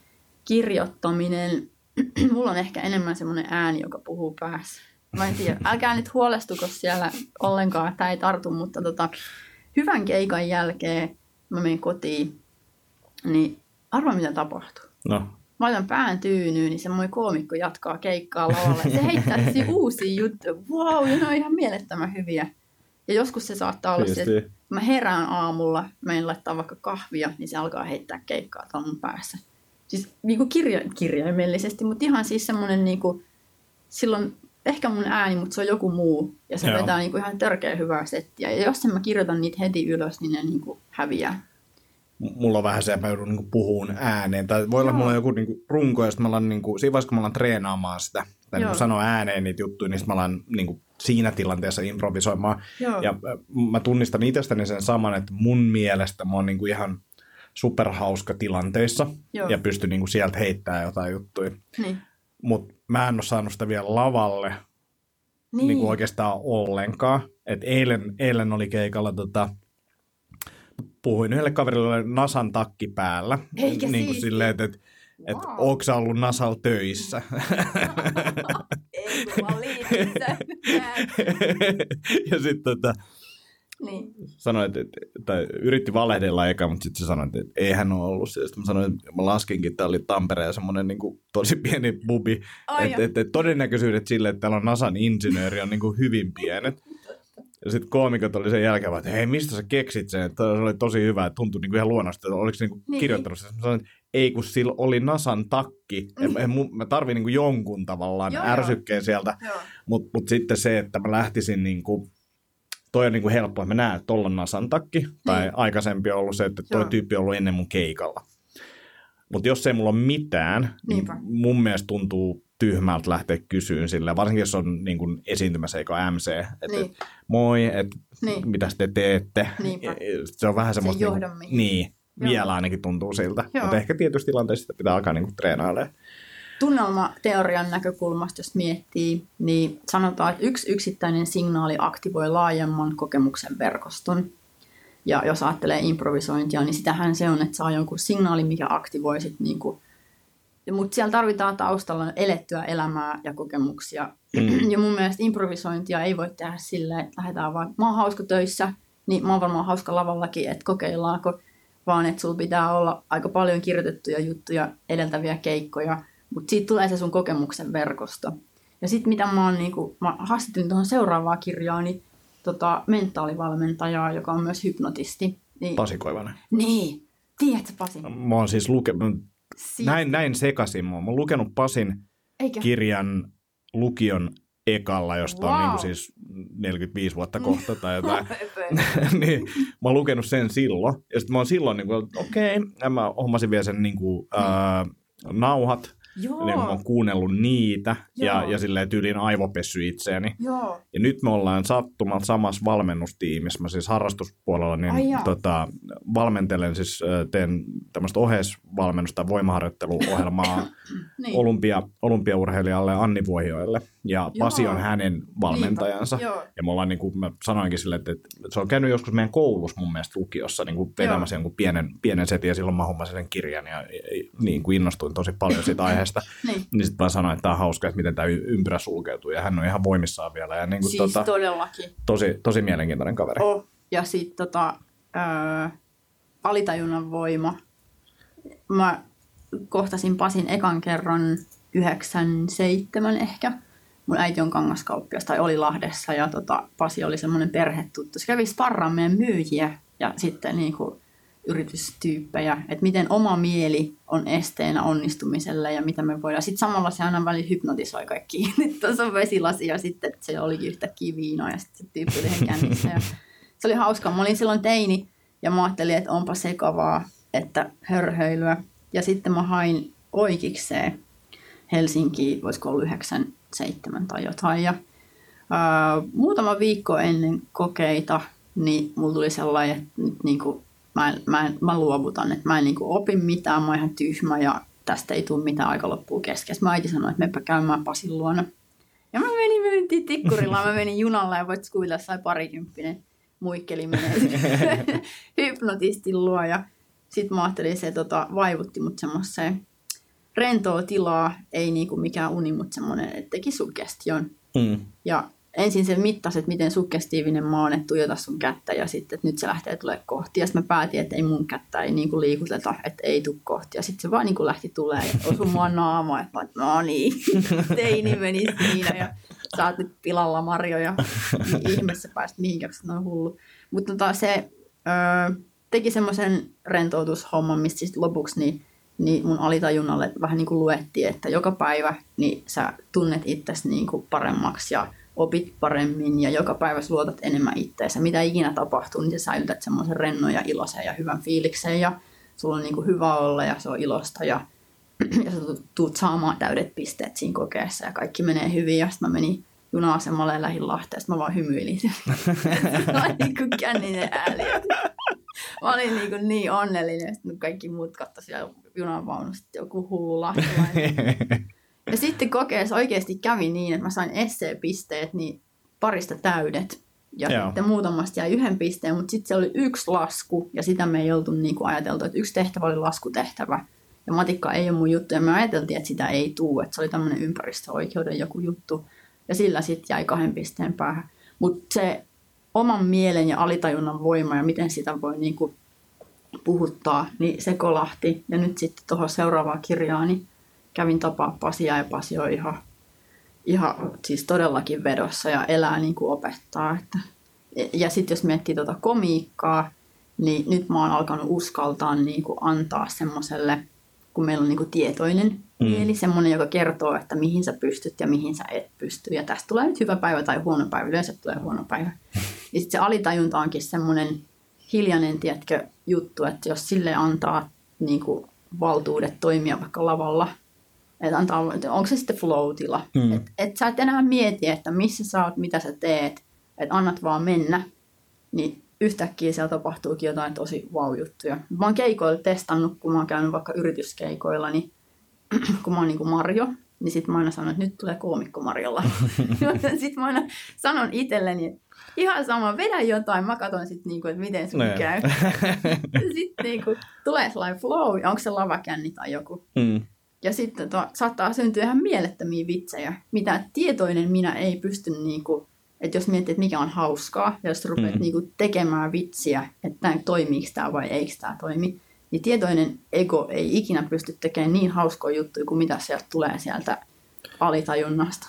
Toi on mielenkiintoinen, koska mä oon miettinyt sitä, että mä luon itselleni tietyissä tilanteissa semmoisia niin lavalla siis semmoisia paineita, että et, et, et, nyt, nyt täällä on paljon tai vähän jengiä, että et pitää vetää tälleen, joo, tai että nyt tuolla on Jukka Lindström yleisössä, uh. että nyt pitäisi kyllä niin kuin tsemppaa. Niinpä. Tai että Marjo antoi mulle kymmenen minuuttia tänne näin, mun on pakko vetää hyvin. Oh, no. mut, mut, ja, ja ne on niinku, ne voi olla totta, että ne voi olla, että ne ei ole, mutta eihän se niinku, se ei auta siinä lavalla. Että se olisi paljon parempi silleen, mä oon vaan, että tää nyt menee miten menee ja katsotaan mitä tulee. Ja et, niin. et, et, parhaamme kuitenkin yritetään tässä, että se on tietynlainen rentous. Mä muistan joku keikka jossain huurteessa, jossa oli yli neljä tyyppiä vaan, se oli silleen, että... Mut sit mä olin silleen, että tämä on ihan sama, miten tämä menee. Niin, nämä niin. ei muista mua. Ja, niin. nää, ja se on ihan sairaan hyvä keikka. Mä sain niin neljältä tyypiltä moneen kertaan aplodit, ja se oli vaan silleen, että, niin että, että, että tämä on niin ihan sika siistiä, ja, että saisi sen saman fiiliksen tavallaan muuallekin. Ja fakta on kuitenkin se, että ei kukaan meitä muista sieltä lavalta. Sitten jos on Ali tai Andre, no. niin se on vähän eri asia, mutta niin ne unohtaa meidät. Niin se muistaa sen illan, että siellä oli hauskaa, mutta ei ne niin koomikkoina meitä sieltä muista. Kukaan ei muista, mitä sä oot sanonut, kukaan ei muista, mitä sä oot tehnyt, mutta se, mitä susta muistetaan aina, on se tunne, minkä sä oot saanut aikaa. Mm. Ja jos sä uskot omaa juttua, niin jengi muistaa sen, että vitsi, se oli hyvä. Mutta sitten jos ei usko omaa juttua, tai esimerkiksi mulle joku tuli opastaa, että hei, et kun sä oot M C ja sä lämmittelet yleisöä, niin voitko kertoa, että täällä niinku jengi testaa juttuja? Sitten mä mietin, että okei, että tota, jos sä testaat sun juttua ja sä kerrot sen yleisölle, että kokeillaanko tällaista, niin lähteekö ne siihen mukaan? Vai testaisitko sä sitä juttua silleen, että sä et kerro, että sä testaat, mutta sä testaat sitä? Koska miksi meidän pitäisi hävetä sitä, että me testataan? Ainahan me testataan jotain. Puhuttiin autossa tuossa viime niin. äh, eilen niin kuin ihan samasta, että, että kumpi on parempi. Tai niin kuin, kun niin. Joku sanoi, että, että jos lippu maksaa vaikka kolmekymmentäviisi euroa, niin, niin yleisö odottaa tosi paljon. Joo. Ja mä haastoin sitä, että niin. se voi olla myös silleen, että ne luottaa silloin enemmän. Niin. Että et, niin. mä oon maksanut tästä, nämä on niin kuin ammattikoomikoita. Kyllä. Ja sitten toinen on sitten se, että treeniklubi. Niin. Yleisön ajatus on ehkä se, että tämä on todennäköisesti huonoa. Ja niin. mä oon positiivisesti yllättynyt, jos joku niin kuin naurattaa mua. Niinpä. Ja se on niin kuin ihan täysin eri asetelma, ja silloin se, niin kuin se ammattilainen, silloin kun on maksanut paljon, niin se on todennäköisesti helpompi saada ne nauramaan, Kyllä. kuin se, että sä lähet sieltä kuopasta jo valmiiksi, että me ollaan niin kuin tää uusi niin, juttu. Niin, selittää. Mitä meiltä puuttuu, ja nyt meiltä puuttuu kaikki nämä asiat, ja ruvetaanko viihtymään, ai ei viihdytäkään. Niin, Oho. Tai joku lentokapteeni, niin kuin Jakkikin sanoi, että jos kapteeni sanoo lentokoneessa, että hei, täällä kapteeni puhuu, että seuraavaksi yritetään saada koneen ilmaa, niin mitä niin kuin tapahtuu. Että kyllähän ihmiset on ihmisiä, että ja se, että itsekin on ihminen, että jos just pystyy ennen lavalle nousua, niin miettimään sen, että mitä ei mieti ja mihin, mitä miettii, koska se kaikki, mitä ajattelee, ohjaa sitä toimintaa ja, ja tekemistä ja kaikkea, niin tota, ei kannata kyllä tehdä itselleen kuoppaa, että on varma. Ja sitten on tämmöisiä, mä oon nähnyt öö, mikä tekee menestyvän koomikon, niin se on se asenne, että kävi miten kävi, niin kävi hyvin. Ja joka päivä on niinku uusi mahdollisuus ja sitten jotenkin nähdä ne niinku kaikki haasteet semmoisina niinku aaltoina, että nyt mä surffaan tässä niinku, ja kokeilen, että mihin mä pystyn ja tämä on siistiä, koska ihmiset haluaa kannustaa ja auttaa sua onnistumaan. Mutta sitten jos se on semmoinen diiva, että tulee, niinku, diiva voi olla myös mies, ei tarvitse olla nainen, mutta tulee niinku semmoisen listan kanssa, että mulle kuuluu tämä, tämä, tämä ja tämä asia. Ja tota, nämä ja nämä asiat pitää saada kuntoon ennen kuin mä voin niinku olla hyvä. Ja se on työelämässä ihan sama homma. Eli siinä vaiheessa, kun rupeaa latelemaan niitä ehtoja, ja on tosi ehdoton, että näistä mä en jousta, että nämä kuuluu tähän ammattikuntaan ja tämä kuuluu mennä näin, niin ne ei ole menestyjiä. Mm. Ne voi niinku jonkun matkaa kulkea, ne ei saa faneja, ja ne ei välttämättä niinku tule kauheasti kasvamaakaan. Ne ajattelee just, että tuommoinen ehdoton tyyppi voisi olla, että neljä yleisössä, mä en vedä mitään tänään, täällä on liian vähän porukkaa, että mm. soittakaa sitten, kun teillä on niinku sali täynnä, että nee, mä en suostu. Jaa. Ei, ei onnistu. Jos katsoo vaikka bändejä maailmalla, mistä ne on aloittanut, niin aika niin kuin... Kyllä, kyllä. Ja, ja, ja sitten myös se, että, että, että niin kuin ei meille kuulu mitään. Just niin. Niin kuin siis silleen, just ihan niin. Normielämässäkin, että, että, että, että niin kuin, kyllä sen kaikki pitää niin kuin jollain tapaa ansaita. Uh, Härkä Comedy Clubia tuotat ja siellä on niin kuin mun mielestä hieno tunnelma. Niin, se on niin kuin ihan super, super hieno, hieno paikka, että se katsomo on makea ja jotenkin niin kuin siellä oli tosi, tosi siisti esiintyy. No, kiva. Et, et, et siinä mun mielestä näkyy, en tiedä mitä kaikkea te olette oikeasti miettinyt sen, mutta se tunnelman muotoilu niin on, on, on kyllä niin mietitty ja palvelumuotoilu myös silleen, että koomikon näkökulmasta että siellä on valokuvia otetaan ja sitten siellä joo. on logot hienosti siellä ja niin kuin näin poispäin loppuun niin kuin yhdessä kuvaa ja muuta. Niin kuin, se, oli, se oli tosi jees ja hyvät safkat ja kaikki tällaiset, niin kuin se, on, se on mun mielestä tosi hyvin tuotettu. Niin onko sulla sen, no se on niin kuin ehkä niin. sitä, että sä haluat tulla paremmaksi koomikoksi? Joo, ei. Ja sitten se oli ehkä semmoinen niinku, öö, polttoainetta mun omaa moottoria, että miksi mä sitoutuisin joka toinen viikko keskiviikkona tekemään jotain tämmöistä, mikä ei tuo niinku silleen elantoa pöytään. Mm. Öö, tärkein syy oli se, että mä haluan testata tunnelman vaikutusta, että onko sillä väliä vai ei. Ja sitten se, mitä mä oon tarkkaillut, niin ihmisten onnistumista, että onko sillä väliä sillä ympäristöllä ja fiiliksellä, koska mä tiedän aika monen jutut niinku, että mitä jengi vetää ja miten jengi on, niin kuin, ei silleen vedä, mutta eri tavalla. No niin, nyt mentiin taas tänne. Hyvä Marja. Mutta noin, niin halusin testata livenä ja oli niin kuin ajatus, että olisi oma klubi. Ja totta kai sitten Ile on ollut siinä mukana, että niin, niin kuin mainostoimistoni tehnyt ilmeen. Tehtiin yhdessä ilme ja sitten äänet mietittiin ja musat ja lavat ja kaikki niinku rakennettiin se paikka, mutta oli mulla niinku semmoiset reunaehdot siihen, että mitä siellä pitäisi niinku olla, että tietynlainen akustiikka, tietynlainen valaistusmahdollisuus, happitaso, että siellä niinku liikkuu ilma ja sitten se katsomo oli niinku, ensin mä mietin, että onko se liian pieni, mutta sitten sit rupesi tulla sellainen intiimi, magee paikka ja tota, mä oon ollut aina semmoinen, että, että kun on niinku halunnut luoda jotain uutta, niin astuu niinku tyhjän päälle ja sitten sä luot siihen se askelin. Mm. Niin mä ajattelin, että nyt niinku tehdään tästä. Ja sitten me istuttiin ravintolan omistajan kanssa alas, niin mä sanoin, että tehdäänkö tästä niinku kova. Että ei lähdetä niinku tekemään mitään, tiedätkö, jotain semmoista kokeilua, vaan tehdään tästä semmoinen wow-juttu. Että tätä on niinku kiva vetää ja tänne on kiva tulla. Ja asiakkaat, niinku, katsojat rakastaa. Ja sitten mä ajattelin, että mikä, kuka puhuu, joku ääni. Ja sitten se rupesi, se oli niin kuin, kun se paikka, me ruvettiin saamaan sitä kasaa pala palalta, niin rupesi tulemaan semmoinen niin kuin, vähän niin kuin joulua odottaessa, että kohta niin kuin, kyllä tästä, tästä tuleekin aika kiva. Yeah. Ja tota, se paikka onnistui ja ihmiset, kun tuli sinne, niin oli se, että oho, että vau, että tämmöinen. Ja, ja moni rupesi miettimään, että täällä voi tehdä niin kuin kaikkea muutakin ja yleisöstä on tullut niinku ehdotuksia, että minkälaisia konsepteja siellä voisi kokeilla, että esimerkiksi komiikkaa ja musiikkia voisi yhdistää ja kaikkea tämmöistä. Mutta sitten sen tilan lisäksi, niin kyllä mulla oli ajatus, että se ilta olisi niinku koomikolle ja katsojalle semmoinen niinku juttu. Niin koomikoista, niin, niin mun tapa oli heti alusta asti, että jos joku laittoi mulle viestiä, että hei, et pääsisikö härkää, niin mä halusin vastata silleen, että vau, että ihanaa saada sut niinku paikalle, vaikka me ei olekaan tavattu ehkä aiemmin, että jotenkin semmoinen lämmin tunnelma. Ja sitten heti kun ihminen tulee paikalle, niin joku olisi siellä niinku ottamassa vastaan.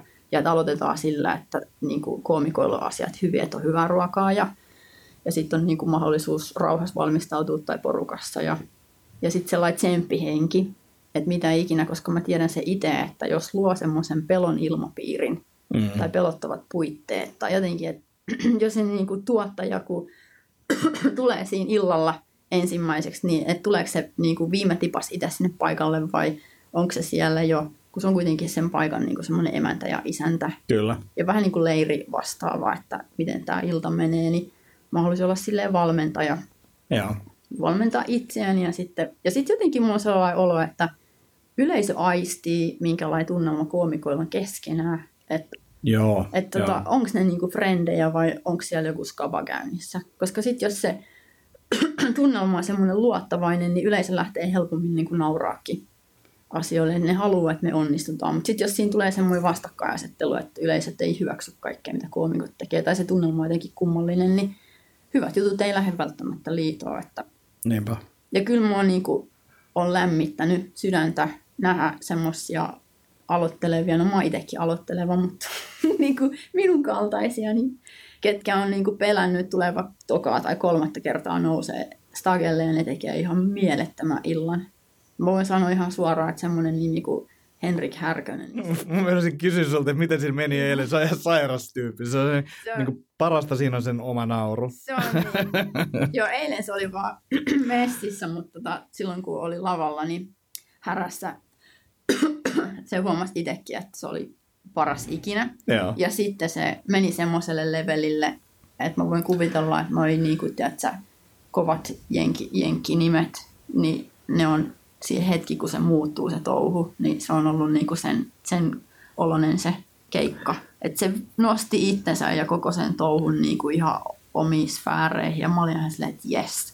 Koska jotenkin kun mä tapasin Henrikin ekan kerran, niin mä ajattelin, että tuossa on niinku jotenkin vaan haisto. Että tuossa on kova jätkä. Se on, se on tosi mielenkiintoinen kaveri. Mä oon ihan älyttömän niin. iso fani. Mä oon nähnyt sen vissiin tokasta mm. keikasta eteenpäin, niin kuin varmaan Joo. puolet keikoista. On, ja se on tosi paljon illasta kiinni. Siinä niin just se, että mikä se fiilis siellä on. Mut, ja, ja että lähteekö niin kuin jengi mukaan siihen, Niinpä. Mutta tota, se, on, se on ihan sairaan hauska tyyppi. Ja Joo. sitten jotenkin ehkä tota, sellaiset talentit, niin ollaan pieniä versoja, että ei saa tallata. Et se on kauhean mm. tärkeä siinä alkuvaiheessa uraa, että kenen kanssa viettää aikaa, kenen neuvoja kuuntelee. Pääseekö joku lanaa sut silleen, että ei susta ikinä tule mitään, koska ne purkaa vain niitä omia angsteja, omia mm. ennakkoluuloja. Vai tuleeko joku ja sanoo, että vitsi, että et joku päivä, niin sä vedät niinku Hartwallin täyteen. Mm. Anna mennä. Ja, ja just sitten se kanssa, että, että niinku, keltä saa oikeasti palautetta ja niinku niin. sellaista, mitä Joo. kannattaa kuunnella tai niinku, mistä on hyötyä ja muuta. Et, et, et se on tosi tärkeää. Härässäni maan yleisö on se mun niinku, silmät. Ja sitten tietysti ravintola, kun niillä on paljon muuta tekemistä, niin ne nyt on niinku vaan tyytyväisiä, että siellä on kiva meininki ja mm. muuta. Ja sitten tietysti äänimies on nähnyt kaikki, niin me käydään sitten aina sellainen palaveri, että miten meni ja, yeah. ja ketkä oli niinku tulevia tähtejä. Ja semmoinen, niinku, että koko ajan pitää löytää se oma kehittäjänäkökulma, että osalla tässä kehittäjällä sitten päähän, että miten tätä voi tehdä paremmin. Kyllä. Ihan mahtavaa, hei. Paljon meidän kello. Me ollaan tunti kaksikymmentä minuuttia kohta juteltu ja sun su, su, su pitää kohta lähteä seuraavaan paikkaan. Mutta tota, moi, en mä halua. Tuut ehdottomasti uudestaan. Hei, ju, jutellaan, jutellaan sitten vaikka kaksi tuntia. Joo ja hei, jos oot jaksanut kuunnella tähän asti, niin oot kyllä maailman ihanin tyyppi. Että muista, joka päivä tunnet itsesi päivä, päivä päivältä paremmaksi ja vahvemmaksi ja luota itteesi. Ja mitä ikinä sun elämässä tapahtuu, niin anna mennä, sä tuut selviämään siitä. tota, mä laitan Härkä Comedy Clubin ja Mustaa Härkään linkit. Mä laitan sun kirjaan linkit. Eikä, onko se turvallista? Se on huono. Kaikki on hyvin. Kaikki on hyvin. Laitetaan kaiken näköiset linkit. Ja tota... Ei mitään, hei. Ihan mahtavaa, että pääsit tulemaan. Tämä oli tosi hyvä ja mä opin, mä opin paljon. Tämä oli ihan älyttömän kivaa. Ja jos huomenna sulle tekemistä, niin mä tuun mielelläni uudestaan. Ja tosi hienoa. Tämä on mahtavaa. Laita mulle linkkiä. Sä sait uuden kuunti- kuuntelijankin nyt. Noniin. Tämä kannatti nyt. Mulla on kaksi kuuntelijaa. Me nähdään uudestaan. Yes. Kiitos paljon. Hei hei.